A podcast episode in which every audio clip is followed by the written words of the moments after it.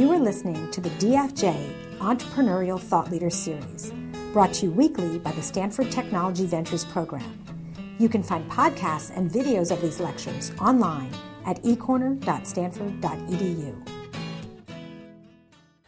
So today, it is my extreme pleasure to announce that we're pulling the backbone of ETL to the forefront today, Tina Seelig. Um, Tina has, hasn't been at ETL for over five years now, and it's been long overdue for a visit. A lot has happened. Um, so let me first give Tina's formal introduction. Tina is the first and only professor of the practice in the whole School of Engineering at Stanford. The breadth and depth of Tina's successes is intimidating and impressive, and frankly, the energy that Tina has is also imp- intimidating and impressive. Um, first, it's Dr. Seelig. Uh, uh, Tina Seelig got her PhD in neuroscience at the School of Medicine here at Stanford. And then Tina went on to do an eclectic range of activities. First, she's been a founder and a successful founder of a startup that she founded and sold. She went on to be a management consultant, and then she's been the author of 16 books. And the bar just keeps getting higher and higher. Um, in the last five years, two of those 16 books have been Tina's most successful Ingenuity, a crash course on creativity, and What I Wish I Knew When I Was 20. The books have sold over a million copies. And so it is with extreme pleasure that we get to welcome back Dr. Tina Seelig. thanks so much. Okay, thanks so much, Ravi. That was great. Who is that person? Um, so I want to start out with a question. What is the definition of creativity?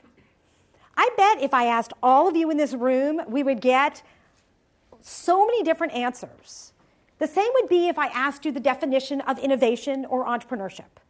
And this is a huge problem because if you want to teach about these things, if you want to learn them, if you want to practice them, if you want to master them, you need to have a clear set of vocabulary and relationships between these things. I have to tell you, as someone who runs the Stanford Technology Ventures program along with my colleagues, every single week, we get questions from people that say, Come on, can you really teach creativity? Can you really teach people to be entrepreneurial? And the fact is, of course, you can. But one of the problems is that we don't have a clear set of definitions and a vocabulary that helps understand what this is. This is in sharp contrast to other disciplines like physics or math or biology because in those fields we have very clearly defined terms and relationships. And those clearly defined terms and relationships then allow us to apply these concepts more broadly, right? The building we're in, drones you might be flying, rocket ships, cars, uh, medical inventions, all of these depend upon some very fundamental principles that then get applied. So I've been thinking about this for a long time. I teach a class called Creativity and Innovation that I've been teaching for almost 15 years. And I realized that we really need a very strong set of definitions of relationships. So I'm going to right now introduce you to what I think is a set of ideas and a framework that I hope will be helpful. And so I want you to tell me at the end whether this is a useful construct for you to think about the way we go from inspiration to implementation. So let's start. Let's start with imagination. Imagination, I define very simply, is the ability to envision things that don't yet exist. Do you guys buy that? Okay, right? I can envision someone coming down the aisle with a plate of cookies, or the Stanford band coming in and playing a fight song. Okay, so imagination is the ability to envision things that don't exist. Creativity, then, is applying your imagination to solve a problem. People often confuse or conflate imagination and creativity, but creativity is actually the application of your imagination. So I can envision things, but if I use that ability to solve a problem or address a need, then I'm being creative. Innovation, then, is applying your creativity to come up with a unique solution. So if I invent a peanut butter sandwich, that's creative, but it's not innovative. Innovations are when I push through and come up with things that are actually new to the world. Entrepreneurship, then, is applying our innovation to bring those ideas to life, to bring them to fruition and to the rest of the world. So if you have this set of definitions, which I call the inventure cycle, you end up with these four pieces of this scaffolding. Now, how come it's a cycle? It's a cycle because entrepreneurship, to be successful, requires you to inspire the imagination of other people. You can't do it alone. So think of this framework as very much like learning how to talk. Babies naturally babble. They apply those sounds to make words, those words to make sentences, and those sentences to make stories. It's the same sort of hierarchy, right? You start with some basic skills that are very natural, like imagination, and then you layer on other things that get you further down the line. So, do you buy this? Does that sound make sense? Okay. Once you have this cycle here, now what you can do is you start parsing it. You can break it apart and look at what has to happen at each one of these steps. What are the attitudes and the actions that have to take place at each part in order to make you successful and to move on to the next one? So let's dive in and see what happens. Let's start with imagination. Now, I have spent a long time thinking about this, and I started with a long laundry list of things that are required for imagination, creativity, and innovation, entrepreneurship. But what I did is I decided that I wanted to get it down to one symbolic action and one attitude so that it essentially was easy for us to sort of think about and learn. So, imagination requires two things engaging and envisioning. Now, there's a little bit of a surprise in here because most people think that for imagination, you start with envisioning, right? You sit by yourself and, you know, at the base of a tree and you shut your eyes and you envision a world that would be different. And then you go out and engage. But it's actually the opposite. You need to start with engagement. Engagement gives you the place to start envisioning what might be different. If you don't have data, if you're not paying attention, if you won't see those opportunities. But most people do not pay attention.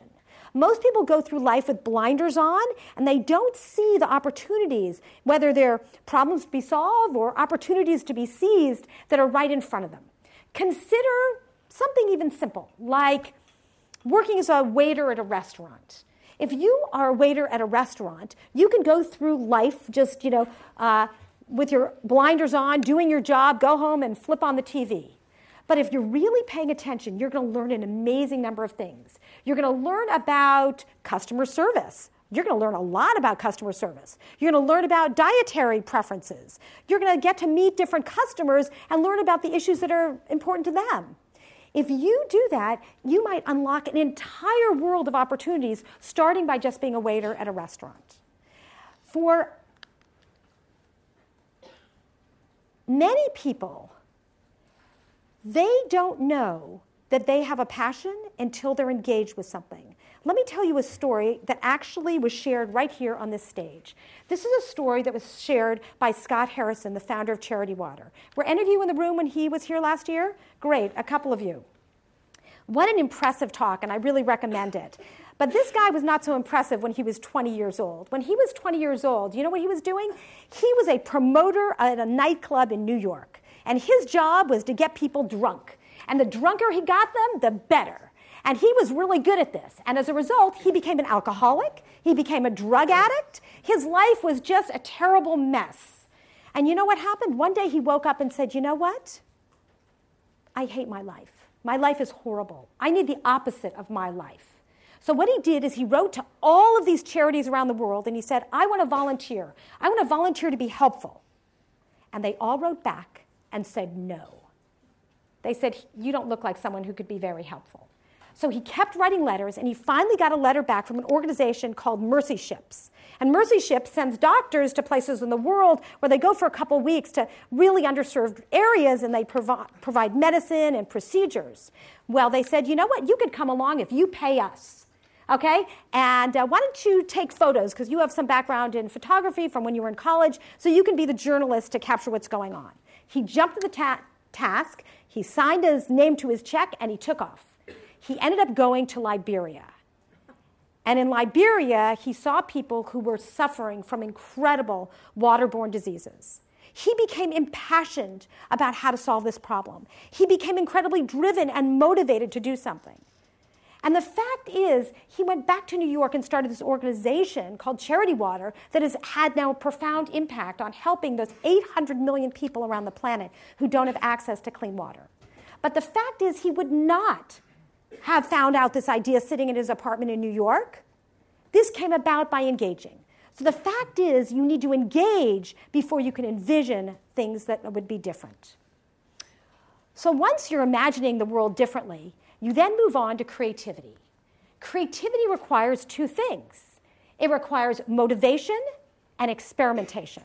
Right? We every single day are tripping over problems, tripping over opportunities. Most of them don't really grab us. It's like, wow, that really made me frustrated, or that was an opportunity, but we don't do anything. But it's those things that motivate us that get us to start experimenting. That's where the creativity comes in. Unfortunately, lots of people don't do this. Most people in the world are puzzle builders. These are the folks who sort of look at their life as uh, building a puzzle. And they have the box top, they know exactly what their life should look like, and they're trying to get all the pieces to put together to complete the puzzle. Now, think about it. Are you a puzzle builder? Because what happens if you're a puzzle builder is that if you're missing one of those pieces of the puzzle, what happens? You can't complete the puzzle. These are the folks who say at work, I'm really sorry, that part is out of stock. I'm really sorry, that person we need is on vacation. They're the ones who say, I can't do that, there's a barrier in front of me.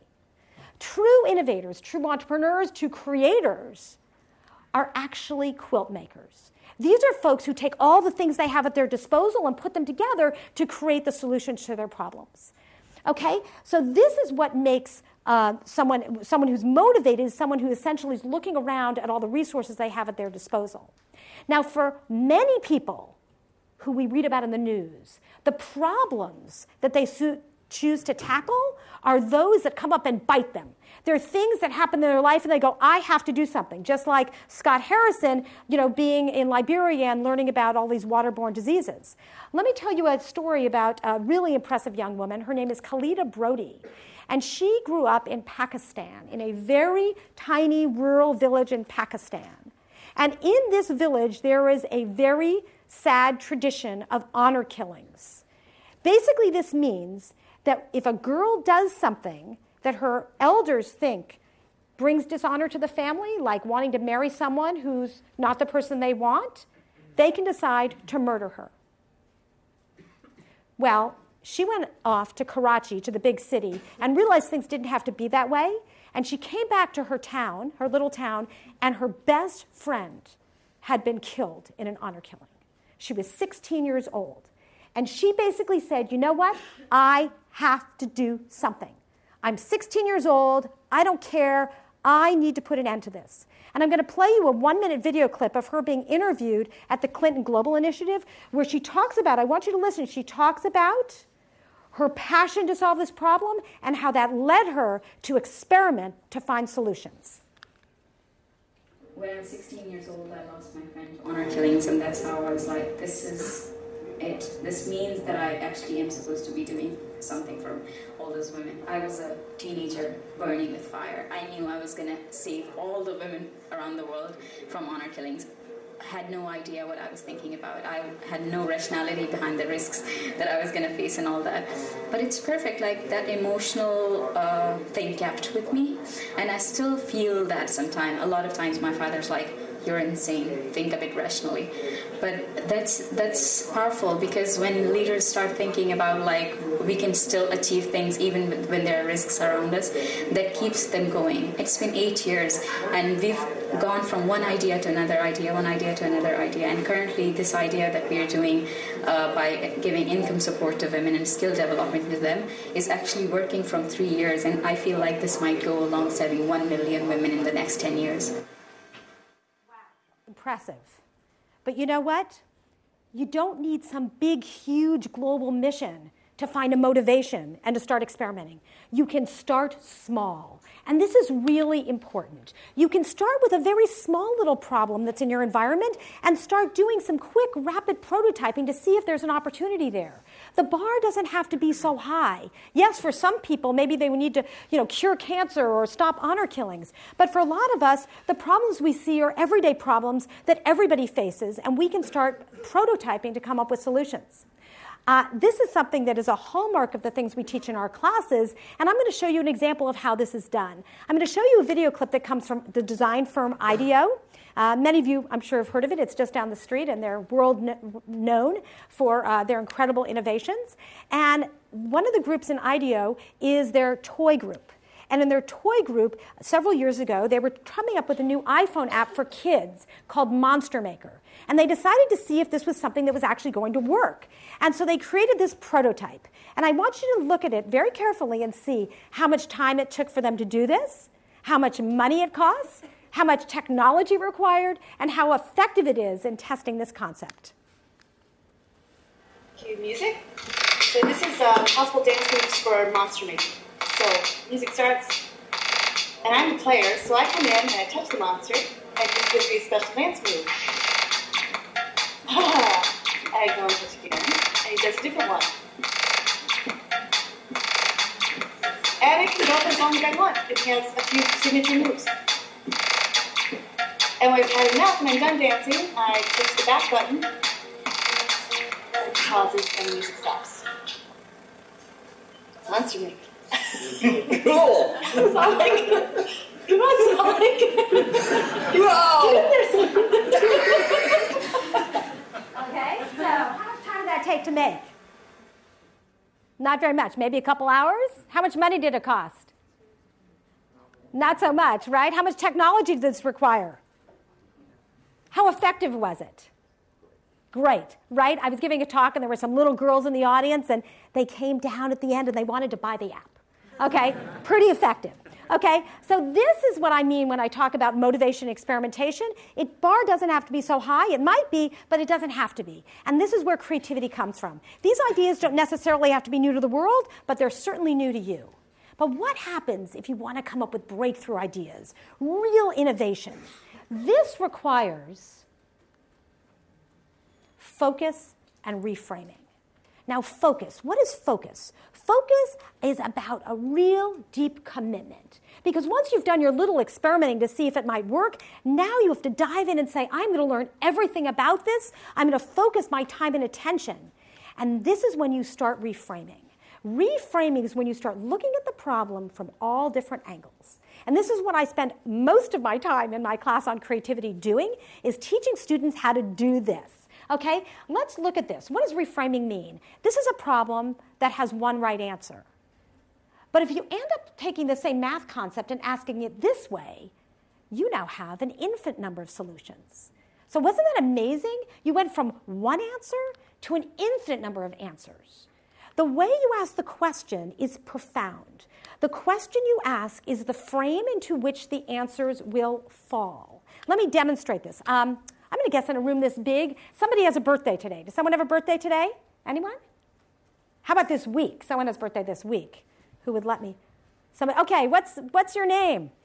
Morgan. What's that? Morgan. Morgan. Okay, so all of us here could plan a big birthday party for Morgan. Would that be a good idea? Great, everyone thinks, okay, Morgan, we're all planning a birthday party. If we change one word in that prompt, to instead of planning a birthday party, we're going to plan a birthday celebration. What happened to the set of solutions? What happened? It completely expanded. What if we said we're going to find the best way to mark Morgan's birthday? Maybe she wants a statue on the quad. Okay? The fact is, the question you ask is the frame into which it will fall. The answers will fall. So, what happens is, if you don't ask the right question, you're not going to get the right answers. So, being able to question the questions you ask is incredibly critical if you want to come up with true innovations. So, I spent a lot of time in my classes doing this, and I've been fortunate to teach several online classes. Uh, I've taught three classes called a Crash Course on Creativity with uh, several, uh, like 20, 30,000 people in each class. Okay? And so we go through all of these projects where they learn how to reframe problems and challenge assumptions and uh, question the way they look at things. And then I give them a prompt. I give them a problem. They're working on global teams, and the problem I give them might be something like one word. The word might be pets. And the team has to figure out how to frame a problem related to pets. They then have to come up with at least 100 solutions to that problem. Why do you think I asked them to come up with 100 solutions? Why not 10? Why not 5? It's because it takes getting to that many solutions to start coming up with the ones that are really innovative. The first ideas you come up with are really incremental, they're expected. They're obvious. The next wave of solutions start getting more interesting. The next wave more interesting. In fact, often I have the students come up with the craziest ideas, the stupidest ideas. In fact, even ways to make the problem worse, as ways to unlock new ways of looking at this challenge. After that, they have to pick at least one idea to prototype. So then we get to entrepreneurship. Entrepreneurship requires two things it requires persistence and inspiring others. Now, what is persistence? Persistence is essentially grit. It's those people who basically will walk through walls to get things done. It's amazing how important this is because starting a company is incredibly hard. In fact, it doesn't have to be a company. Starting anything is incredibly hard. Starting a rock band, right? Starting a trip around the world, starting anything is really hard and getting it going and keeping it going and keeping it alive. You know, it's interesting. This morning I was at a uh, offsite at a, at a company with some of our students, and the founders of the company were telling their story, and everyone was sitting on the edge of their chair because the company was having near-death experiences just about every week. And it is amazing how much grit they needed to make it through all of those hurdles. So you need this persistence and, and grit, which is very much tied to motivation. Remember, we had motivation in the creativity piece? And the thing is that motivation and the creativity ends up sort of spinning around and affecting your persistence here. But that's only one piece because it's also critical that you inspire other people to join you.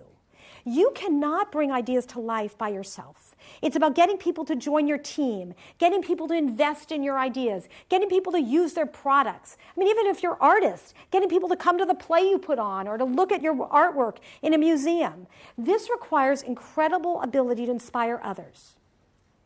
Now, we spend a lot of time teaching our students how to do this. On one side of campus, uh, it might be called giving a pitch.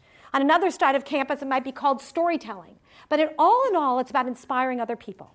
So I wanted to give you an example of how this might be done, and I decided to use an example from our Global Innovation Tournament. Now, we, um, for many years, ran a uh, big global competition, which was the Global Innovation Tournament, where we would give a challenge every year to students around the world.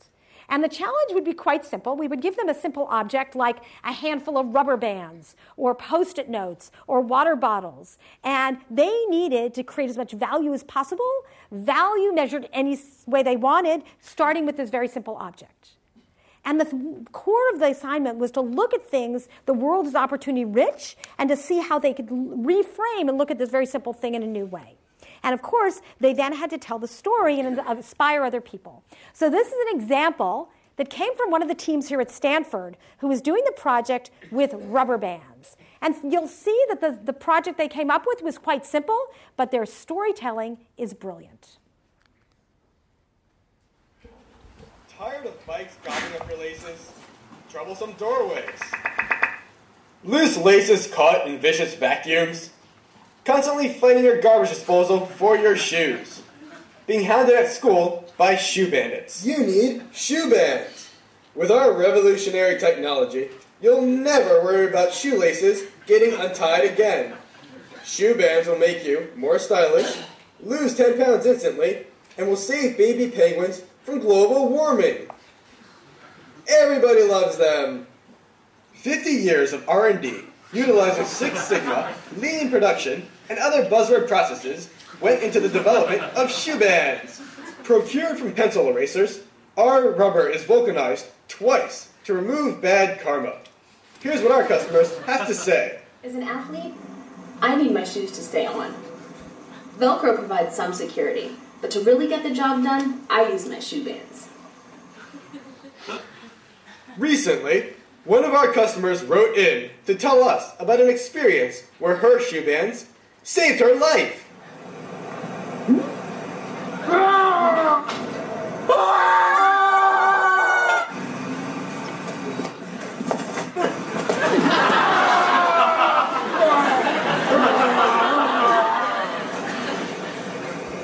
Should have worn shoe bands. Ever since I started using shoe a bench press about 50 pounds. Sometimes I double band. Sometimes they double banded.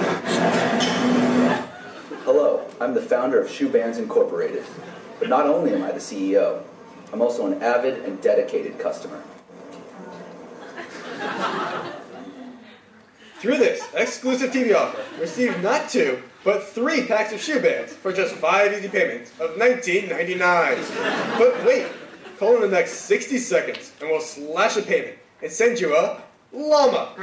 That's right, a llama. Order today. Exclusive shipping and handling taxes may vary. Consult your physician before. Okay. Right? Great story. They told you about how your world looks now and how bleak it is, and then they paint a picture of how different your world will be once you have shoe bands. Makes you want to invest, right? So now we have this entire inventure cycle. And I came up with the name inventure cycle because I realized there wasn't a word that captured that entire process from going from inspiration to invention and to bringing these ideas to the world. One thing that's important to note is that every organization needs to have people in all of these roles. Not every person needs to do all of this, but you need those people who are the imaginers, who come up with the big ideas. You need the people who are the creators, who know how to solve the everyday problems. You need the innovators who really need to break through and come up with really bold, brand new ideas. And you need the entrepreneurs, the ones who know how to scale and get it out. Now, there are many people who will never be in this sort of inner circle of doing this, but they're waiting to be inspired by you. They're waiting for you to have the idea and to hand it to them, and they go, wow, that inspires my imagination. And this is why you end up with then circle upon circle among circle of innovation and entrepreneurship. This is why this is such a powerful tool in our society is because creativity, innovation, entrepreneurship, it's a virtuous cycle that leads to more innovation and more entrepreneurship. And really, we can all be change makers using these tools. So, my goal with this framework is to try to explain what I think is the process, and I hope this is useful to you, of thinking about the process of going from initial inspiration, from imagination, creativity, innovation, and entrepreneurship, and the idea is that once you have these definitions, once you have these relationships, once you then know the attitudes and actions that have to take place at each step, you're then empowered to know where you are and how do you get to the next step. And the hope is is that once you master this, you are now prepared to get ideas out of your head and into the world. Thank you.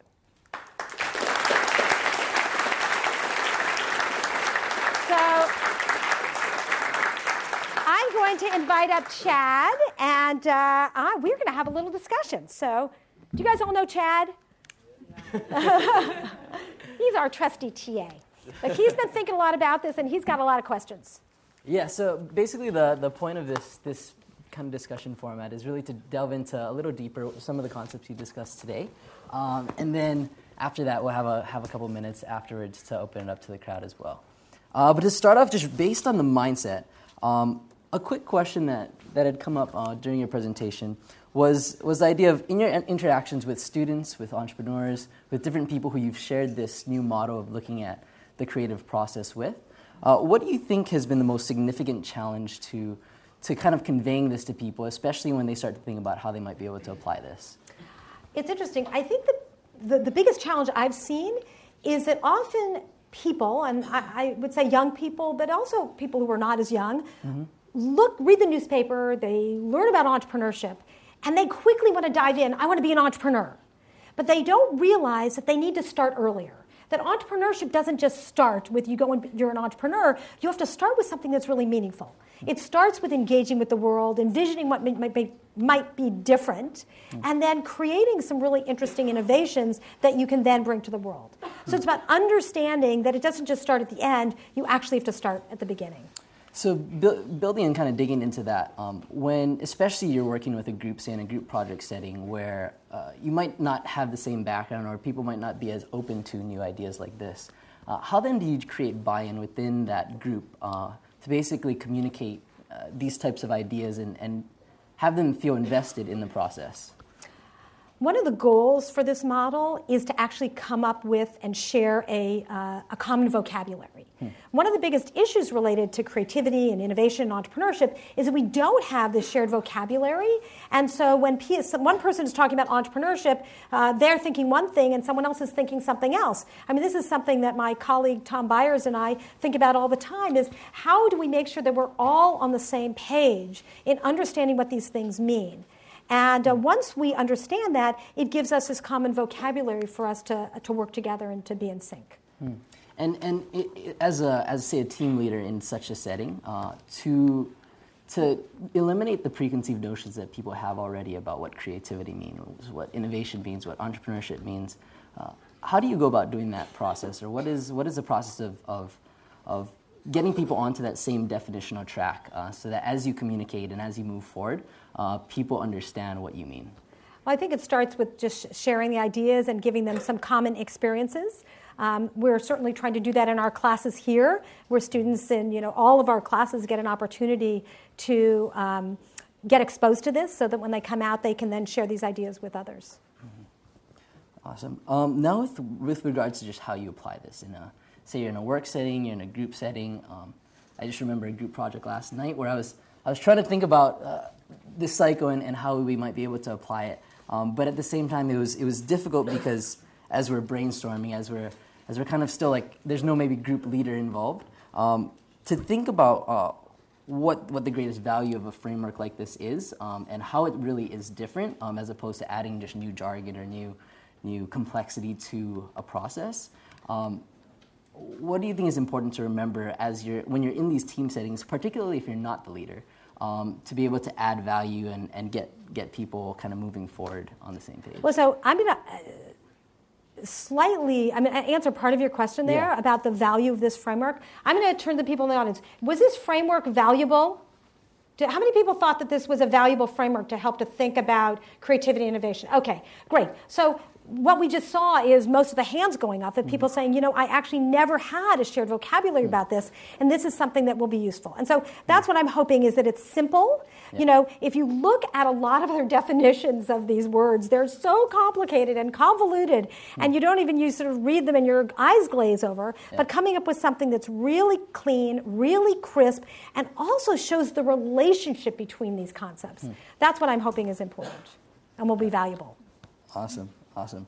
So, kind of shifting gears a little now. Um, just thinking as students, and we have a bunch of student me- members, community members here today. Um, if you think about think back to, to when you were reflecting about writing your book, when I wish what I wish I knew when I was 20, um, or just through your life experiences, um, thinking about entrepreneurship, thinking about how you create value in the world in any way. Uh, if you were in our shoes again here at Stanford, undergrad, uh, what advice would you give yourself? Oh, what advice? Well, I think about that a lot. Uh, so, uh, the biggest piece of advice I would give is you are the customer. You spend a lot of time trying to get into school and uh, pleasing your teachers and pleasing the admissions office. But once you get in, guess what? You're now the customer. And you get to craft your own experience when you come to Stanford.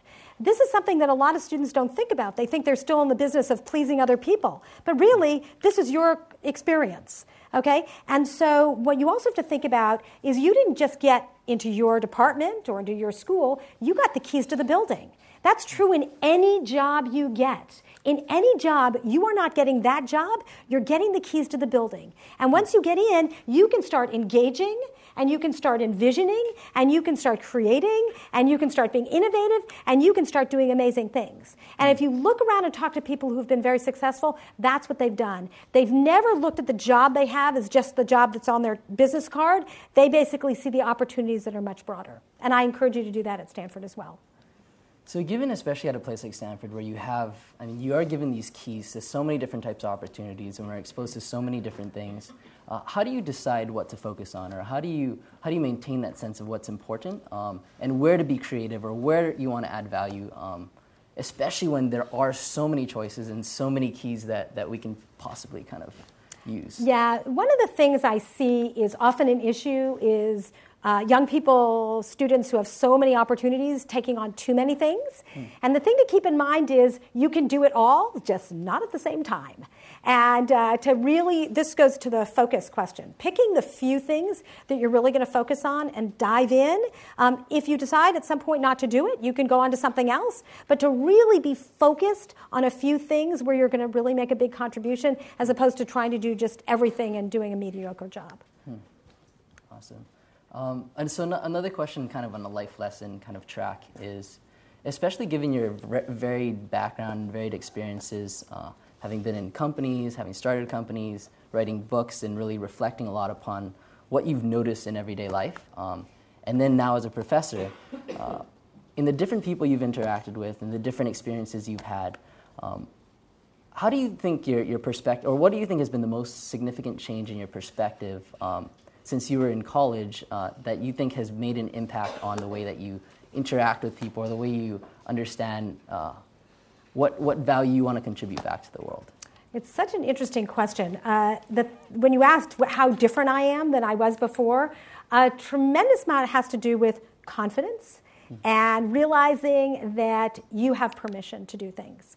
Uh, we so often as young people feel that there's a lot of rules that we need to follow, but most rules are just recommendations. And you need to look at the world as a place where, you know, the, most of the things that people tell you to do are things to make it easy for them, not to make it easy for you. Okay? And for you to figure out where you want to go and how you're going to get there, think about the, the patchwork quilt as opposed to the puzzle. Yeah. That if, you if your life is a patchwork quilt, you can pull all sorts of resources together to get what you're trying uh, to accomplish. Uh, one of my colleagues said the other day, I thought it was a brilliant concept, was that uh, if you ask permission, you're just transferring the risk to somebody else. Think about that, right? If I ask you permission to do something and I'm the one who's actually ultimately responsible for delivering it and you're not, you're much more likely to say no because you don't have the sort of the, the responsibility. You might have the authority. So it's much better to, uh, this is the old, you know, beg for forgiveness instead of asking for permission.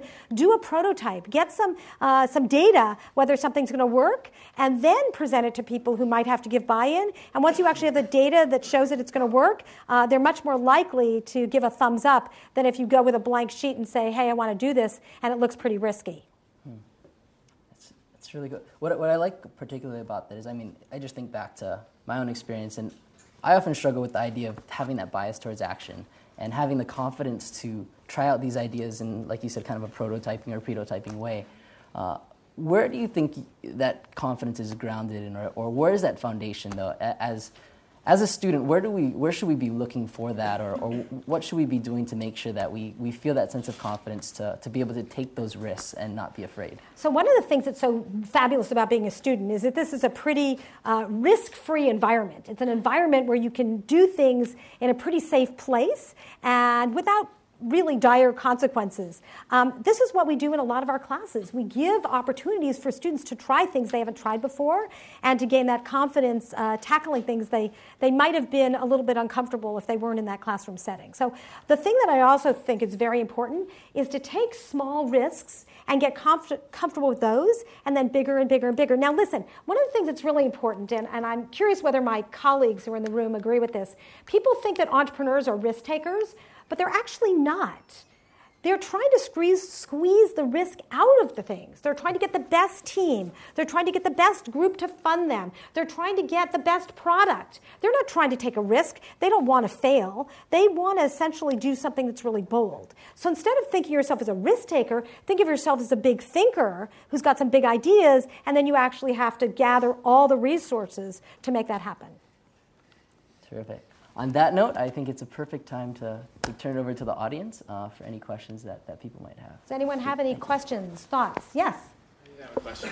So, in your various roles throughout your life, as someone in a company, now an author, and, and doing different things, what do you see the value of being like on the front line doing something as opposed to creating a framework that other people can use? And maybe like if you frame in the sense of like impact, something you're passionate about, when you're trying to achieve the impact that you want, creating a framework is a little bit more removed. but it's something that can multiply your, your effort because other people can use it. Can you just say a little bit about the pros and cons as opposed to being in the company doing this as opposed to creating this, this framework for other people to use? So it's an interesting question. I think you can be entrepreneurial in lots of different ways. You can be entrepreneurial um, in a venture. You can be entrepreneurial as an educator. You certainly can be entrepreneurial if you're starting a company. And my colleagues and I see ourselves as entrepreneurial educators who are really trying to come up with innovations that affect the way we teach. And so that's the way I look at this is I'm trying to be an innovator here in the world of entrepreneurship education, coming up with some new ideas and then trying to get them out and inspiring other people. So that's I have had experience out there starting companies and working in industry and I find that I like most working on the part of this inventure cycle, the imagination, creativity, and innovation, I find that I love educating people and so that they can go out and start these ventures. Another question. Yes? Could you describe how this cycle applied to one of the startups you worked with and like what challenges you might have faced at each step or like something particular? I know had a couple experiences that stick out in my mind. I just want to. So okay, so I want to ask you a question, and then I'll tell you a story. When you look at this, does this map to your experience as an entrepreneur? Yeah, it definitely does. It, it definitely, I think it highlights some of the places where I might have taken missteps, or I might have skipped steps, or tried to do step a different. different Great. way. So our our what's your name? So Patrick just said he asked me to tell a story about how this whole thing would fit together, and he said this is maps to how uh, his experiences and also highlight some of the places where he might have missed some steps. So let me tell you a story. I'm not going to tell you a personal one because, but I'm going to tell you an example from one of our other speakers here, uh, Sal Khan. You guys know Sal Khan and the Khan Academy. Um, I was fortunate enough to chat with him about the Inventure cycle, and he was really excited about it because he said this is, ex- and, and I've talked to many, many entrepreneurs as well. Think of his story. He started out, he was in finance. His life was really nice. He didn't have anything, he didn't have anything to worry about, but he started then helping his young cousin who was struggling in math. He was now engaged, right? He was engaged. Let's see if I can pull this up. Oh, eh, that's not going to work there. Okay. Um, Okay, he was now engaged. Okay, he started envisioning then ways that he could influence her and influence other people's learning of these uh, complex math concepts. So he started, he was now motivated to help her, and he started experimenting. He then started pushing the limits and started innovating and launched the Khan Academy site. And then he then started sharing it and getting out in the world, and that's where he then started needed persistence in inspiring other people. So this story maps very, very well to most people you talk to who have actually started entrepreneurial ventures. It starts with being engaged, envisioning something would be different, starting to experiment based on their motivation, and then pushing to innovations that they then push out to the world. Another question, yes? One of the books you wrote was about uh, things you wish you would have known when you were 20. Yeah. Can you state one or two of, Of the things, okay, so. you think are the most important things? Great. Okay. So uh, the question was I wrote this book called What I Wish I Knew When I Was 20. What were some of those things? Uh, I'll, I'll tell you a couple of them. One of them was to make your own luck. Uh, when I was a kid, my father used to tell me all the time the harder I work, the luckier I get. And I thought that was really great advice. And I realized as I got older that that was only one way to make yourself lucky was hard work, that there are tons of other things you do to make yourself lucky. For example, um, a colleague of mine who works in Chile, he tells his students that in every room there's a million dollars waiting for you. It's up to you to find it. And uh, that million dollars is a metaphor. It's not real million dollars. It's a metaphor for interesting opportunities.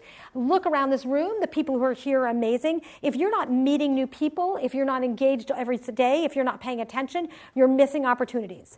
So you make your own luck by being fully engaged, um, doing things that are outside of your comfort zone, building your portfolio of, of interests, and then you can start connecting, combining them, and really making amazing things happen. So that's one, making your own luck.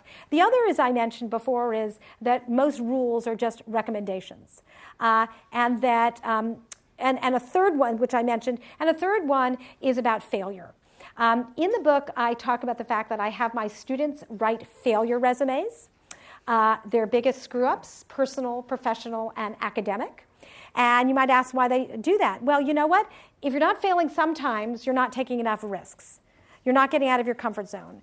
And, but it's really important to mine those failures for learning. And so by writing a failure resume, it's not just your failures, but what you've learned from each of them. And in fact, I put my own failure resume in the book. Um, I realized that if I was going to talk about it, I needed to share an example, and whose else was I going to put in than my own? And it was quite an interesting experience writing it myself. Um, I often, if I make a mistake, which I do quite frequently, I say, okay, one more thing on my failure resume. I really mine it for things I've learned and move on. And that's one of the things that we're very fortunate about uh, here in Silicon Valley is a culture that is very understanding that uh, if you're taking big risks and doing things that you haven't done before, that there's a high likelihood that you're going to get surprises. In fact, one of the things I think about a lot is the concept of failure, and I don't like that word. Um, as a scientist, when you do experiments and they don't come out as you're expected, it's still data. And data can be mined, and the more interesting and, and unusual the results, uh, the more interesting the findings and the insights you can get. So if you look at your failures as data and then mine them, you can learn tremendous number of things. Another question, yes?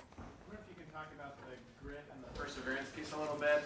Any tactics or ideas of what to do when that feeling is upon you that you just need to push through and maybe when to know when to pivot instead of yeah, that's a really, really hard question. Um, it is something that certainly can be taught. I've been reading a bunch of papers about this, and there is definitely evidence that people can learn to have more persistence, have more grit. And one of the major things you need to do is have this sort of growth mindset. Those people who have a fixed mindset, and probably you're familiar with Carol Dweck's work on this uh, from, from across campus, but people who have fixed mindset, who basically think, okay, this is what I can do, and if I fail, that just means I'm a failure, as opposed to those people who say, I, you know, I have a growth mindset, and therefore when I hit a wall, this is an opportunity for me to really stretch. And so it's about giving yourself stretch goals. Um, I think one of the biggest lessons I've learned through my life is that if you take steps that are big enough to be challenging, but small enough so you're pretty confident you can make them. And if you constantly are giving yourself these type of challenges, that are going to stretch you, but that you have a pretty good chance of making, that's when you end up becoming most successful. Those people who take tiny little steps, you know, because they're and they know they're going to be confident, don't make it very far. Those who take huge leaps, where uh, it's very, very unlikely they're going to finish, end up falling on their face a lot. So it's about understanding yourself. And what I've found over my from my experience is that the more skills you gain, the bigger those steps can be because you can now combine the skills you've gotten from other experiences and take, take bigger steps. Another question? Yes? Tina, this is, a, this is a very interesting concept because a lot of times you think all of this is in one person. Uh, in your mind, in, in an organization here or in a big company, what's the best way to assemble this? It's a really interesting. You know, when I first started working on this, I imagined this all had to be in one person. And I gave a talk out of a prototype of this talk, and there was a gentleman in the audience who was not too happy with me. Um, and we had quite a long exchange afterwards. And he basically said, You know what? I really, I'm an entrepreneur, but I'm not very creative. And he made it clear to me that he was someone who was really great at scaling things, really great at sort of sharing other people's ideas, but he was the kind of person who needed someone else to hand him the innovation.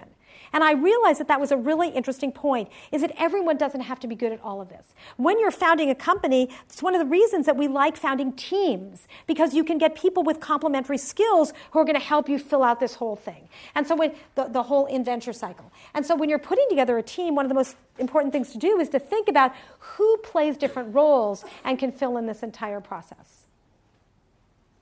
Another question, yes? Seelig, I was wondering if you could speak a little bit about school, and more specifically, like one thing I'm sure you've noticed in your experience teaching is that like students who are kind of like bit with entrepreneurship have this itch to get out into the real world, and oftentimes you lose sight of the, I guess, the charms of being in academia and being in a place like this. Um, so I was wondering, since you've seen them both, what are what are things that we as students should be cognizant of while we're here that we should really make the most of while we have the chance. Great. So the question is, what should we be making the most of while we're here at uh, Stanford, as opposed to getting this incredible itch to get out? Well, one of the things that's most amazing about Stanford is just the people here, right? And it's a huge opportunity to get to know your classmates. These are the people who you're going to be working with, you're going to be working for, who are going to be working for you, uh, who you're going to found ventures with. Um, it's an amazing opportunity to build your community. Um, it's also an incredible opportunity to build your wealth base of knowledge. You know what? I spent a lot of time in my book Ingenious talking about this. Is that your knowledge is the toolbox for your imagination.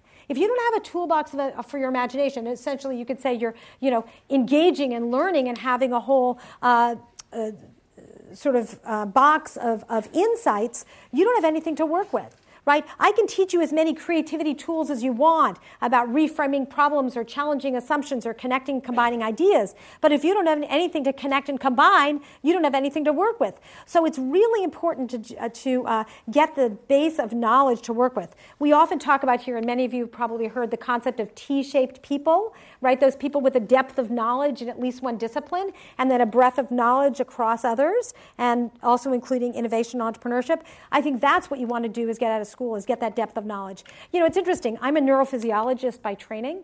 And you might say, how does that help me? It helps me every day. Um, I know what it's like to go deep into a field. I often use examples or metaphors, and that I and I can walk into most organizations, and there are things that are relevant based on the things I learned through that experience. So I would certainly not discount my education at all. Now, of course, there are people who have some burning desire to go run and start something go for it. You know, as I said, you're the customer. You need to map your own course, and uh, there is no right answer. It's really up to you to, to chart it. Any other questions? So let me ask you, just in closing, I would love to get some insights from you on what, I just take one second to let me know what part of this inventure cycle model is the most interesting or valuable or insightful for you, and maybe even any open questions, since this is a brand new idea, uh, for you to give me some feedback. Anyone want to share some insight on this that you would be, um, how you might use this? Yes? Um, I had always thought of creativity and innovation as being synonymous, and the distinction between creating unique solutions and just creating was this is really, really important. So, what she said was that most people think of creativity and innovation as being synonymous. And I have to tell you, I fell into that trap too. I was teaching this class called Creativity and Innovation for a dozen years before I realized, you know what? I'm actually using these words the same way, and it's a huge missed opportunity. If we think of creativity as an uh, idea that's new to me, but innovation is an idea that's new to the world, we all of a sudden open up the opportunity to push ourselves beyond the creative ideas to come up with real innovations. So I want to thank you all for your time, your attention, and your enthusiasm. Thank you.